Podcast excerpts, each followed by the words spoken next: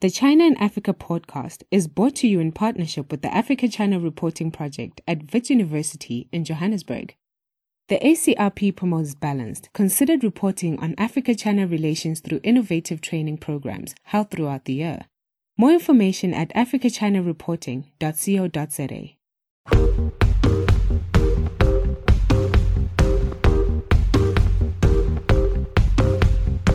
Hello and welcome to another edition of the China in Africa podcast. I'm Eric Olander, and as always, I'm joined by Cobus van Staden, a senior China Africa researcher at the South African Institute of International Affairs in Johannesburg, South Africa.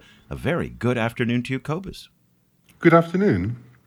Cobus, today we're going to be talking about urban transportation. Now, this is something that is absolutely critical to modern Africa, in part because Africa now is urbanizing faster than almost anywhere else in the world. And it's really a very interesting phenomenon because as more people come into the cities, these cities are becoming far more congested, and overall economic activity tends to slow down if people can't get from point A to point B easily and efficiently. Now, it's interesting because the first time that I was in China back in 1989 and then lived here for much of the 1990s, uh, the situation here in China was identical to what it is today in Africa. And now, 30 some odd years later, China by far is one of the world's leaders when it comes to urban transportation. There is every mode of transportation that you can imagine, uh, from you know high-speed trains to urban buses to you name it, motorbikes, rent-a-bikes, everything is here, and they have done it so efficiently. So it begs the question: that as China is spending so much money on African infrastructure development, are there in fact lessons that can be learned from what China's gone through over the past 30 years? Yes, and the lessons particularly relate to not only to development but also to ecological management, because you know China, uh, China's development has been a massive success, but in, in ecologically it faced a lot of challenges. Um, and China has, then been quite successful in reshaping its development to try and chase more ecological goals. You know, they, they, they, they have mixed success, you know, and obviously the air in Beijing is still not wonderful. But, you know, China is also a very big investor in green infrastructure. And so the question for Africa is how, how do you, not only how do you develop, but how do you develop without recreating some of the problems that China experienced? Um, how do you use use some of the lessons from China to leapfrog into ecologically sustainable, clean development? So there's the key word here, which is leapfrogging. And if we look at the recent, say, the past 20 years of Chinese economic development, leapfrogging is one of the key themes, whether it's on e commerce, transportation, uh, urbanization. In so many ways, China has had the benefit of not being burdened down by legacy systems. So that's the that was the theme that came out last December in a fascinating paper by, you know, SAIIA, your your your home institution, Cobus, can Africa build greener infrastructure while speeding up its development? And these are some lessons from China. It was written by Dr. Lauren Johnston, who is a friend of the program. We talked about uh, demographics with her uh, last year, or maybe was it last year or earlier this year on 2019. But it was a fascinating show about African demographics, which is very much related to the discussion today on urban transportation. And she co wrote that with uh, Robert Earley, who's the founder of EQ Consulting in Beijing, China, and an advisory firm on sustainable transportation and infrastructure in Asia. And Cobus, you had the chance to speak with Rob about what the lessons are and the opportunities that Africa can leverage from China's experience in sustainable urban transportation. Let's take a listen. So, Rob, let's start by by um, having you tell us a little bit about your own work. Like, what, what do you usually focus on in your research? Well, my work focuses generally on sustainable transportation. I have uh, I'm I have a background in environmental science and in urban and regional planning uh, from my studies in Canada. Uh, but after I moved to China, I started looking first at uh, efficient vehicles in China. Uh, we worked on fuel economy policy for uh, the Chinese automotive market as well as on sustainable biofuels.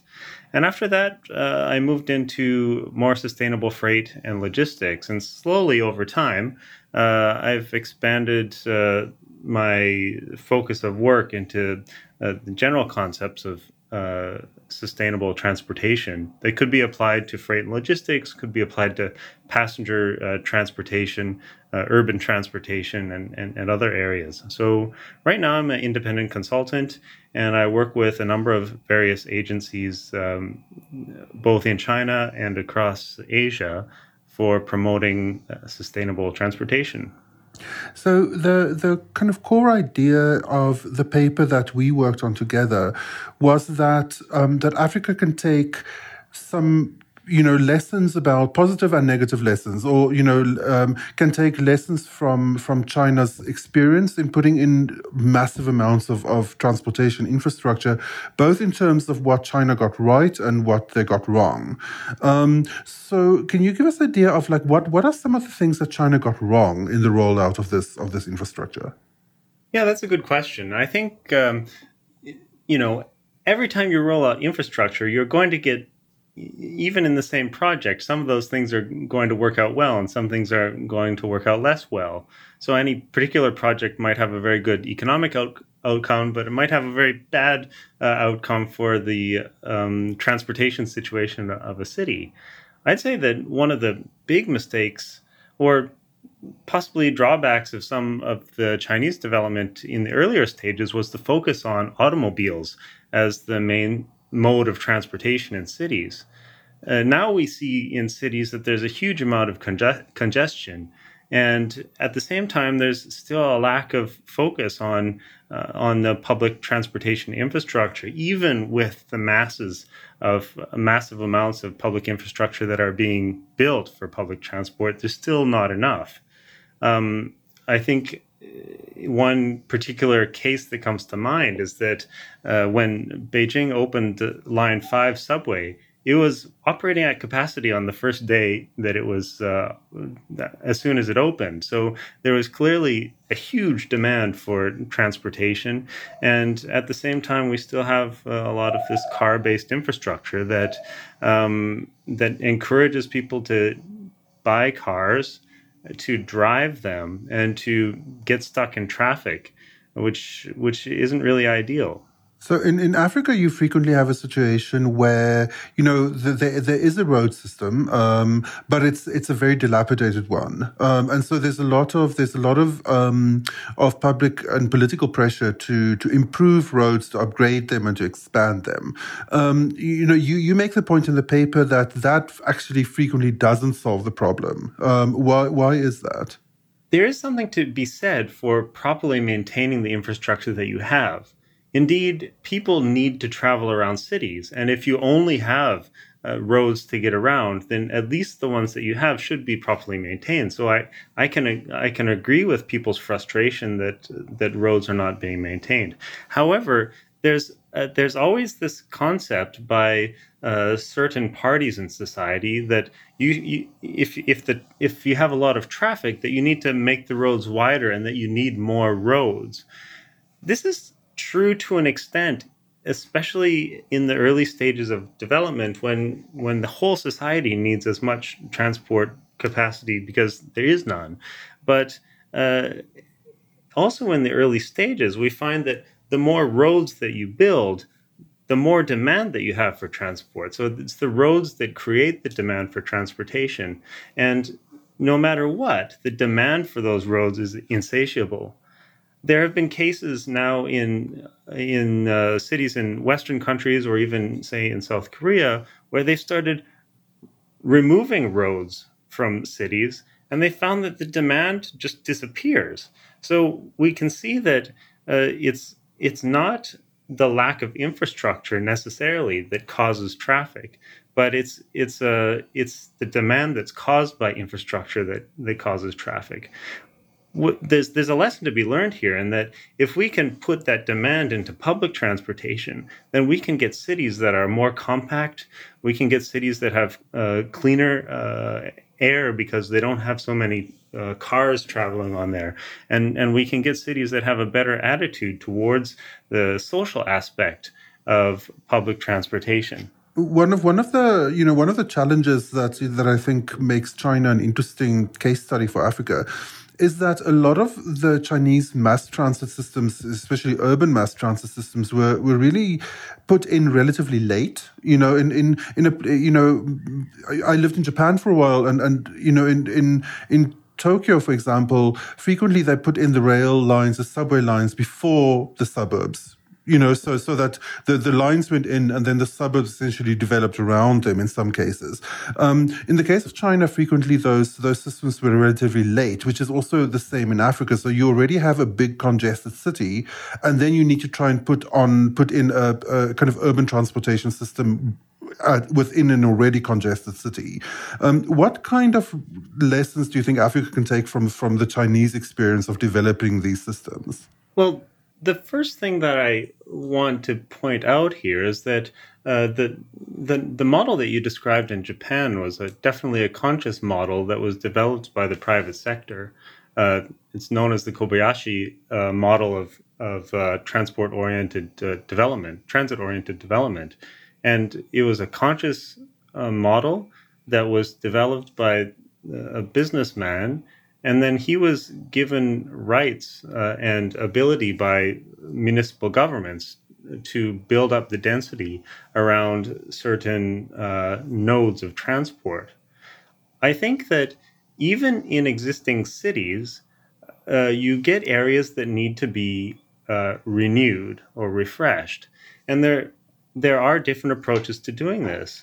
I mean, in some cases, uh, you know, you, you would get a developer that's purchasing a whole block of land, and then you the developer can negotiate with the city if they're going to have public transport or a subway station there to allow them to have, say, a higher density um, uh, rights to do higher density development there that creates the traffic for the public transit system. I think that's definitely a model, even in urban uh, regeneration that, that can occur. And it doesn't have to be a train system, it can be a bus rapid transit system that we saw very successfully uh, in, in the case of Guangzhou, for example, where you can see the development of part of downtown Guangzhou is in the shape of uh, of the uh, of the uh, bus rapid transit system that was installed there at a, at, at a very uh, attractive cost to uh, to the city. Um, I, I, think that in, in terms of uh, what some other cities have done in China uh, has been less uh, is trying to follow this concept of uh, land value capture, but it's done by the public sector, very much so by the pri- public sector, and uh, and it's not done so much in conjunction with the, developers. So the public sector might have an idea about how it wants the city to develop, but the developers don't see the value in say creating the density around stations so we can see that there's some some stations that don't create that density in in other cities around china one of the I think one one of the big issues, um, you know, when when Africa African countries look at the the kind of calculus um, involved in setting up these systems is who's going to pay for it and to which extent is it going to balloon national debt? Um, so you know obviously i think you know china had this kind of massive rollout of, of, of not only urban rail but long distance rail. Um, and you know fabulously expensive kind of thing to do i think for any country. Um, you pointed out that in that per kilometer high high speed rail in china is actually quite a lot cheaper than in other countries. Um, what are some of the of the factors involved that actually made it cheaper? Yeah, the Chinese high speed high speed rail is considerably cheaper than in other countries. Um, I think a World Bank report found that uh, the Chinese high speed rail costs between one and twenty one million dollars per kilometer, as opposed to twenty five to thirty nine million dollars per kilometer in Europe, or even estimates of up to fifty six million or more per kilometer in the U.S. Um, I think that the there are uh, good reasons for this that have parallels in in Africa as it is right now, and the first of it might be the relatively low cost of labor in China, especially at the time when they were rolling out the largest part of the high speed rail system. Uh, and as well as the relatively low cost of residential location uh, relocation. Um, and and the other parts that uh, I'm not sure have parallels or not are are the ability to do the larger scale planning in China, and to make sure that uh, the the companies that are manufacturing the the prefabricated rail parts have a huge amount of uh, uh you know huge economies of scale to to manufacture at. Uh, but in China also we saw the standardization of many design elements of rail construction and and there were also some issues of financial creativity that allowed for very long time horizons uh, on the repayment of projects uh, through the kind of financing that uh, the Chinese government is able to provide itself domestically. So there were a number of reasons why it was relatively cheap in China. But I think that uh, especially the cost of labor and the relatively low cost of relocating people is a very big thing. And then the standardization that China was able to achieve in its uh, in its prefabrication of of uh, rail parts, and I, I, think that's a really interesting uh, development uh, that could be taken to other countries.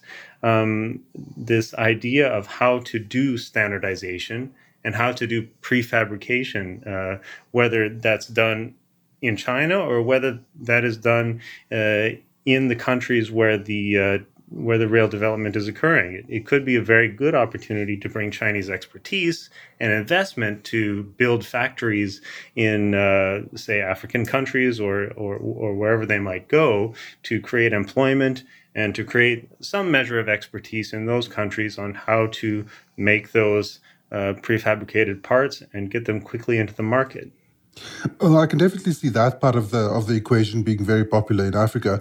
I think the relocation of people part might be a lot more complicated. Um, why why is it so so much cheaper to relocate people in China than elsewhere?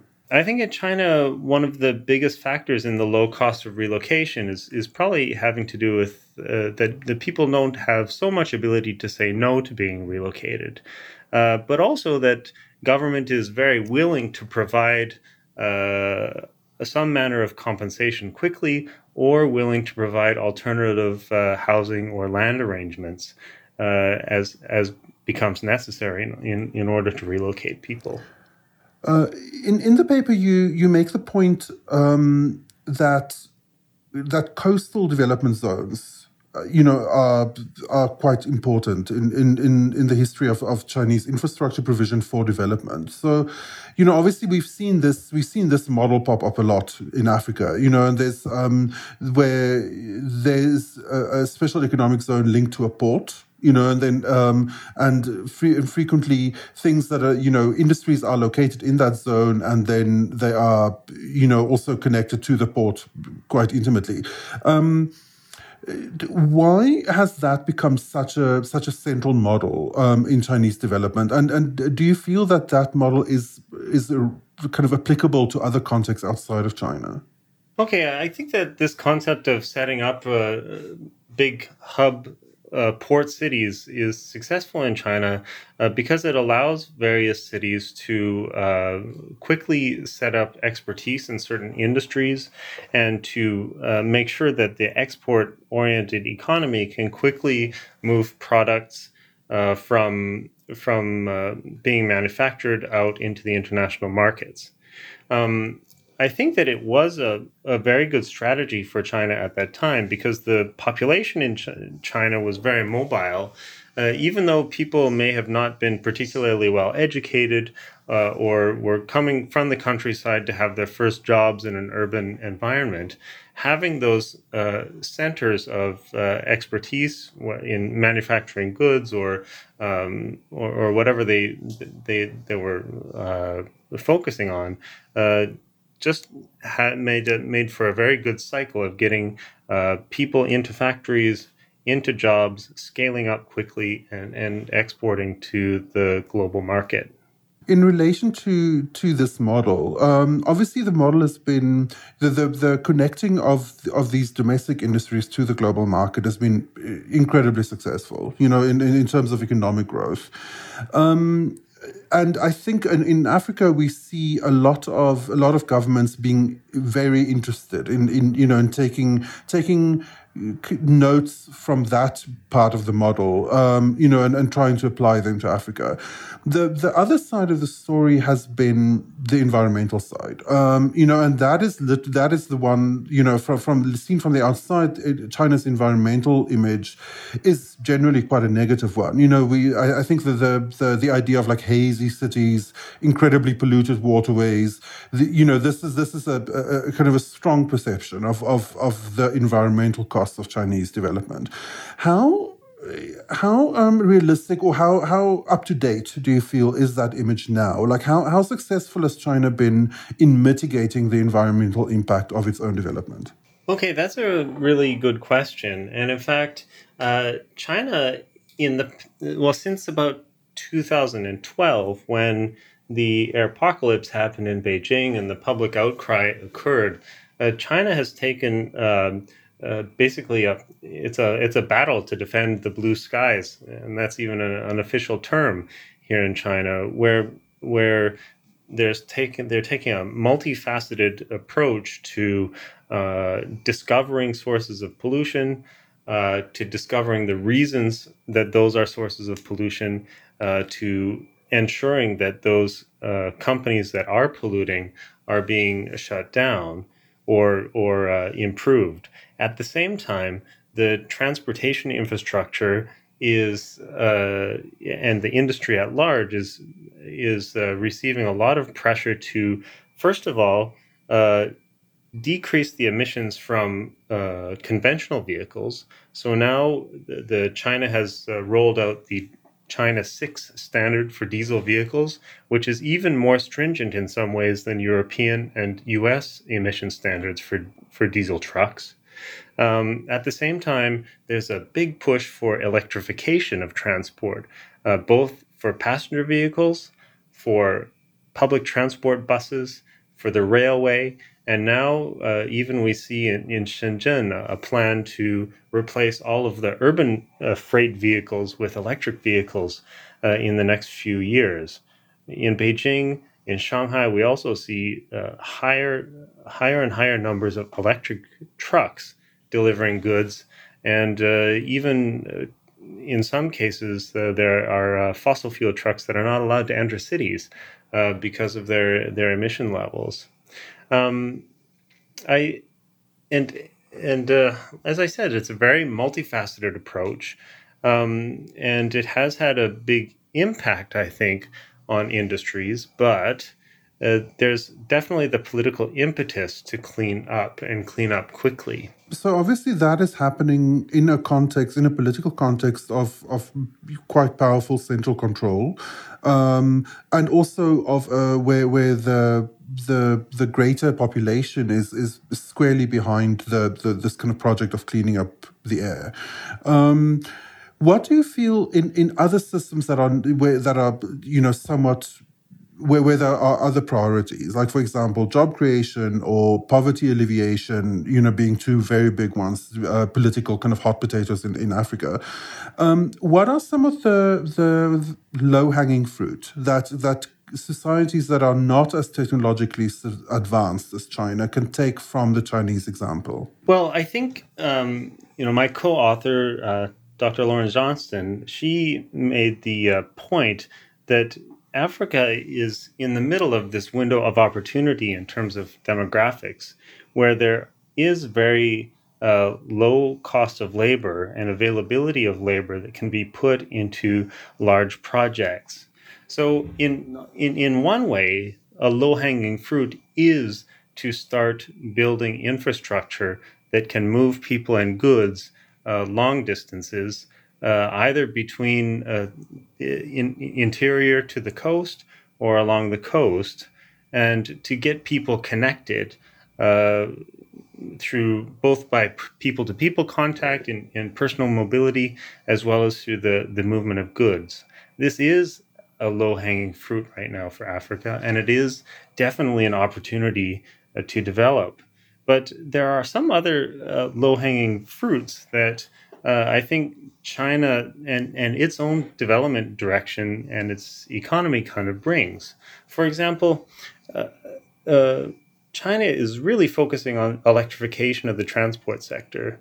And although we see uh, electric vehicles as something kind of expensive right now and maybe not as useful in some cases as fossil fuel, uh, fuel vehicles, we can also see that there are low cost electric vehicles that can be used for urban delivery that are quiet and very clean. So maybe three three wheeled trucks or three wheeled uh, uh, like small uh, small vehicles for uh, people to ride on in cities that are that are really useful and and uh, when they come with uh, appropriate uh, charging infrastructure that can just be a simple plug in the wall, they actually can contribute to a much cleaner environment in a very fast way.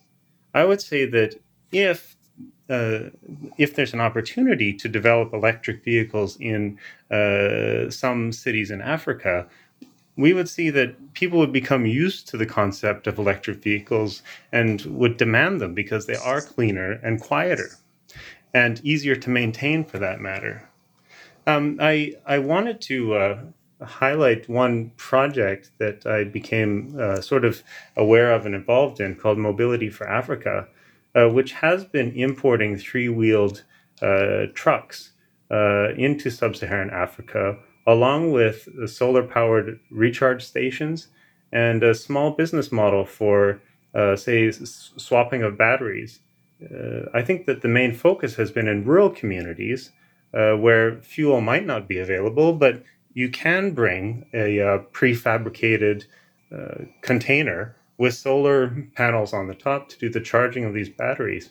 And I think it's a it's an excellent opportunity to spread or to get people used to the concept of renewable energy being available for transport all the time, and that these vehicles can be shared by especially by women in the case of this particular project, to uh, to improve uh, the the status of their their family, to get extra income, uh, to get kids to school, and to carry heavy items like uh, like water and food or firewood. So I think uh, the fact that China manufactures these goods at a very low cost, just like China manufactures uh, other things like prefabricated rail lines and all this kind of stuff at a low cost can be used in different areas of, of Africa for uh, doing different things. We can get we can take advantage of the low cost uh, concept of of uh, manufacturing in China and apply that to very various places in Africa to uh, sort of leapfrog maybe uh, what has happened in the West and what happened in China in, in, the early years and avoid some of those high polluting industries. Yeah, that's very, very interesting. Um, Robert, thanks so much for for joining us today. Um, if if people want to follow you on social media, um, I know you're you're based in China, so that might be a bit complicated. But is there a way for where people can keep keep up with what what you're working on at the moment? Um, well, I I I am on Twitter uh, from time to time? Actually, that's a it's a it's a good question. I'm mostly available on WeChat. uh, so, um, how how should people search for you on WeChat? Well, I could be added on WeChat at uh, Ma Luo M A L U O B O. And that's the best way to add me if uh, you'd like to be in touch. Um, well, thank you so much for joining. It was super interesting to discuss this with you. Yeah, thanks a lot for the opportunity, Cobus. And uh, I, I uh, look forward to uh, hearing all of your blogs. I really appreciate it. Thanks very much. Cobus, we began our discussion at the top of the show with this idea of leapfrogging. And at the end of your discussion with Rob, it was, again, all about leapfrogging. And I am so glad that you guys talked about uh, electrification. And one of the things that anybody who comes to China, the first thing that they see right off the bat is how quiet the streets are. Buses are electrified in cities like Shanghai, in particular, or, or Shenzhen, especially. Uh, but the motorbikes are electrified. And, and that is something I think that is key. And the lesson that China can bring here to Africa, I think, is on the electrification of this micromobility, tricycles, motorbikes, scooters, and those things. And the cost of ownership for these bikes is much, much less. That being said, you know, in other developing countries like Vietnam, where people rely on motorbikes, uh, they have been very slow to pick it up. And I, I can't really figure out why. There's this idea that the motorbikes can't handle the heavy rains or the dirt. That's no longer true. You see people here wading through, uh, you know, almost a meter of water sometimes in in motorbikes. Uh, so the bikes now are not what they were a few years ago, and that to me was one of the key points that you brought up with Rob. Yes, that, that's exactly what struck me last time I was in China as well. There were all of these little little electric kind of vehicles used to to move small amounts of freight, for example, to do deliveries. And I kept thinking, wow, these would be incredible in Africa, um, especially because they can, you know, they, they don't contribute to air pollution. They can just be recharged. Um, if you can if you can scale the production in order to make them cheap enough, they would be a real game changer in Africa. Um, and I think I think you know one of one of the reasons why they became so effective in China is because the Chinese government switched over their, their um, certification system to make it much easier to register electric vehicles and actually much harder to register gas vehicles. Um, so, so you see a kind of a combination of a rollout of industrial uh, you know, industrial production where all of these products are, are mass produced uh, to on a scale that actually makes them cheaper, together with this kind of, you know, kind of echo in, in, in, in, the way that, that policy is designed. Um, and you know, yeah. so, so I think I think the way that those two work together, that that itself could be a lesson for other countries. No, I mean you that is a very, very key. And that's something that I was thinking about as I was listening to your discussion with Rob, was one of the things that works really well here in China is the coordination between the public sector and the private sector on development. So for example, in Ho Chi Minh City, where I've lived for a long time, uh, developers will build huge apartment buildings, but the government won't build big roads going into those apartment buildings. So now all of a sudden, on the same existing roads, you've got 10,000 new residents that are living in these apartment buildings. So the congestion on the streets is just a nightmare. And this is something I've seen in Africa quite a bit as well is that the policy coordination between the private investment and the public sector just isn't there.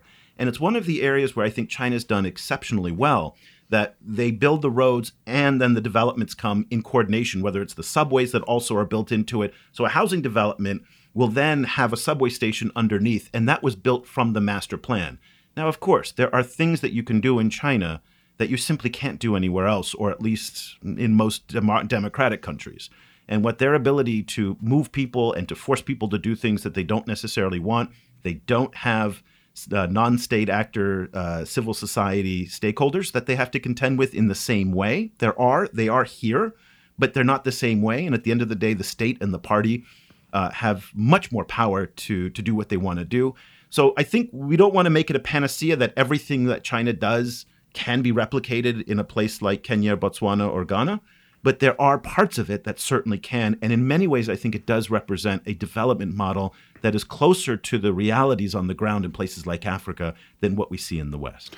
Yeah, I completely agree. It also raises I think, really important questions um, that I think we, not just the two of us, but like I think people uh, as a whole, tend to find difficult to address. Actually, which is a how are we going to solve all of this, all of this kind of the, the rising tide of global warming um, while maintaining democracy? I think that that's a really important kind of philosophical question. Um, and then, you know, at the same time, Africa is facing a, a, another massive challenge, which is, you know, demographics. It has a very large young population, and those people need to get jobs. So that saving us from global warming and giving those people jobs, that needs, you know, those two problems need to be solved in through one strategy, through a unified strategy. Um, and that raises a lot of questions about what society is going to look like while you are solving those two problems. So these are the very questions that we're going to start undertaking more on the podcast and on our website at chinaafricaproject.com, thinking more about what sustainability feels like in a more holistic concept. So it's sustainability both in terms of ecological and financial, but also in the political context as well. As Cobus pointed out, how can democracy and freedom also go along with this so that people are have more freedom of movement, but also at the same time do not compromise their civil and political rights as well. It's something very, very interesting that we're going to start thinking about a little bit more. We've neglected this in the past, but I think given the the rapid pace of infrastructure development that's starting to happen now in Africa, we're going to look at it a lot more, and particularly what is the Chinese influence on that, because it gets really interesting when we think about the political side of all of that too. So That'll do it for this edition of the China in Africa podcast. If you want to reach out to me or to Cobus, uh, we're easily accessible. You can email us at eric at chinaafricaproject.com or Cobus at Cobus, C O U C O B U S. Cobus, I get that wrong every single week. C O B U S at chinaafricaproject.com. Uh, also, be sure to sign up for our weekly newsletter that comes out every Monday. Uh, we select the best stories of the week and we push it out uh, every Monday. It's free. Sign up on our website at ChinaAfricaProject.com. So we'll be back again next week. Until then, thank you so much for listening. The discussion continues online. Head over to facebook.com slash China Africa Project to share your thoughts on today's show. The guys are also on Twitter, where you can find Cobus at Stadenesque or Eric at E. Olander. And be sure to sign up for the weekly China and Africa email newsletter by going to www.chinaafricaproject.com.